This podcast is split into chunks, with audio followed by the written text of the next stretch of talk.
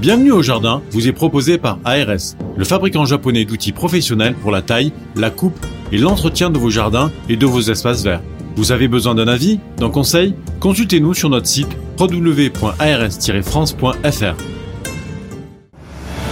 Patrick, Roland, racontez-moi une histoire de plante, de jardin ou de jardinier. Mes chers amis, nous allons rentrer dans quelque chose qui est à la fois passionnant et très complexe. On va essayer de vous le faire simple, à savoir les amours de la guêpe, de la micro-guêpe, avec la figue.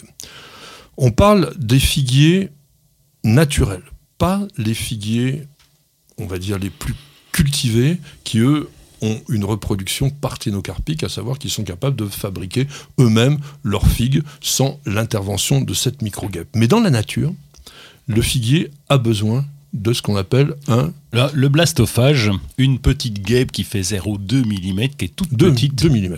Oui, 2 mm, oui, c'est pardon, 0,2 mm, ça faisait trop.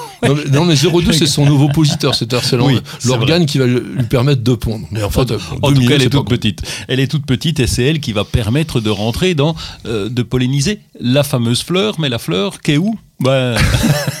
Alors c'est ça déjà, la première énigme, c'est où sont les fleurs du figuier Eh bien, tout simplement à l'intérieur de ce qu'on appelle le fruit, mais qui s'est, on va dire, renversé un peu comme une vieille chaussette. Il s'est retourné, quand tu enlèves ta chaussette ou tes gants, euh, si, si, si tu as quelque chose à l'intérieur, ça reste dedans. Et là, les fleurs sont vraiment à l'intérieur, elles sont emballées. Donc là, ça commence mal. elles sont emballées à l'intérieur de cette figue, donc qui est devenue charnue. Et il faut savoir que ça se passe de la façon suivante. Il faut que le figuier puisse piéger l'insecte pour que l'insecte puisse le féconder, puisque les fleurs sont à l'intérieur. Et de son côté, il faut que l'insecte puisse sortir de la figue pour aller polliniser eh bien, ah un autre figuier et aussi pour pouvoir se reproduire elle-même. Et pour cela, en fait, il y a trois sortes de figues différentes. Il y a les figues d'hiver, qu'on appelle les mâmes, dans lesquelles naissent la première génération d'insectes. Les mâles vont réveiller les femelles, vont les féconder, et eux manquent de chance, ils n'ont pas d'ailes. Ah bah, et comment ils vont faire? Bah, Ils sont fichus. En oh. fait, ils meurent à l'intérieur de la mâme.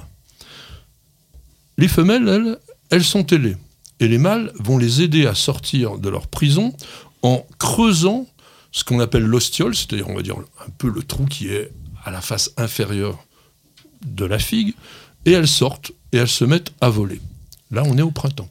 Donc là, tout va bien, elles vont chercher une nouvelle figue. Elles vont chercher une nouvelle figue parce qu'elles veulent se reproduire. Et le figuier, c'est un malin.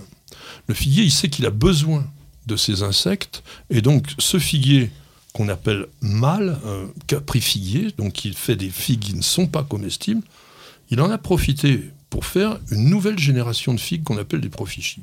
Et ces figues, elles vont attirer donc notre première génération de femelles blastophages qui pénètrent à l'intérieur.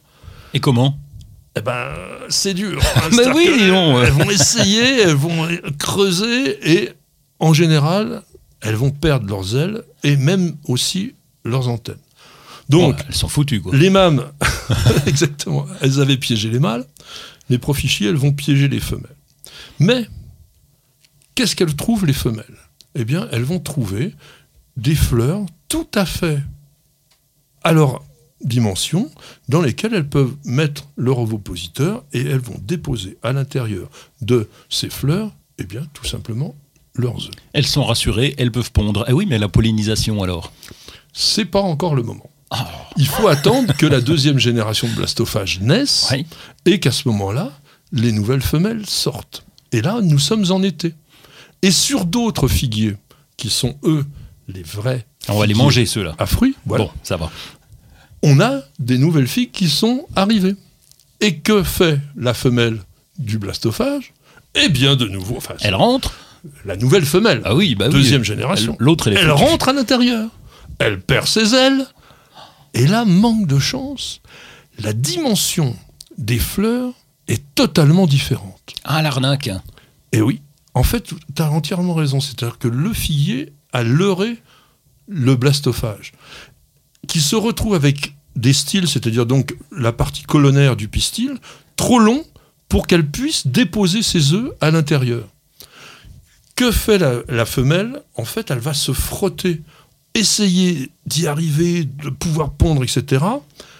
Comme en sortant de sa figue précédente, elle s'était frottée involontairement à la sortie à toutes les fleurs mâles qui Ouais. s'y trouvaient. Elle a chopé est- du pollen. Mais oui, Ah elle oui. a chopé du pollen, comme tu dis. Et du coup, en essayant de pondre et en n'y arrivant pas, eh bien, elle se frotte sur les fleurs femelles fertiles de notre figuier, qui va grossir et donner des figues comestibles dans lesquelles vous croquez tout simplement Alors, ben voilà, un- des blastophages qui ont été euh, complètement desséchés, euh, décomposés, mais c'est comme ça. t'es en train de nous dire qu'on a tous mangé des blastophages. On a tous. Alors, non, parce que la plupart, encore une fois, des figues que l'on mange aujourd'hui sont Ah parthénogénétiques. Oui. Mais si vous mangez des figues sauvages, oui, généralement, il y a des cadavres de blastophages à l'intérieur.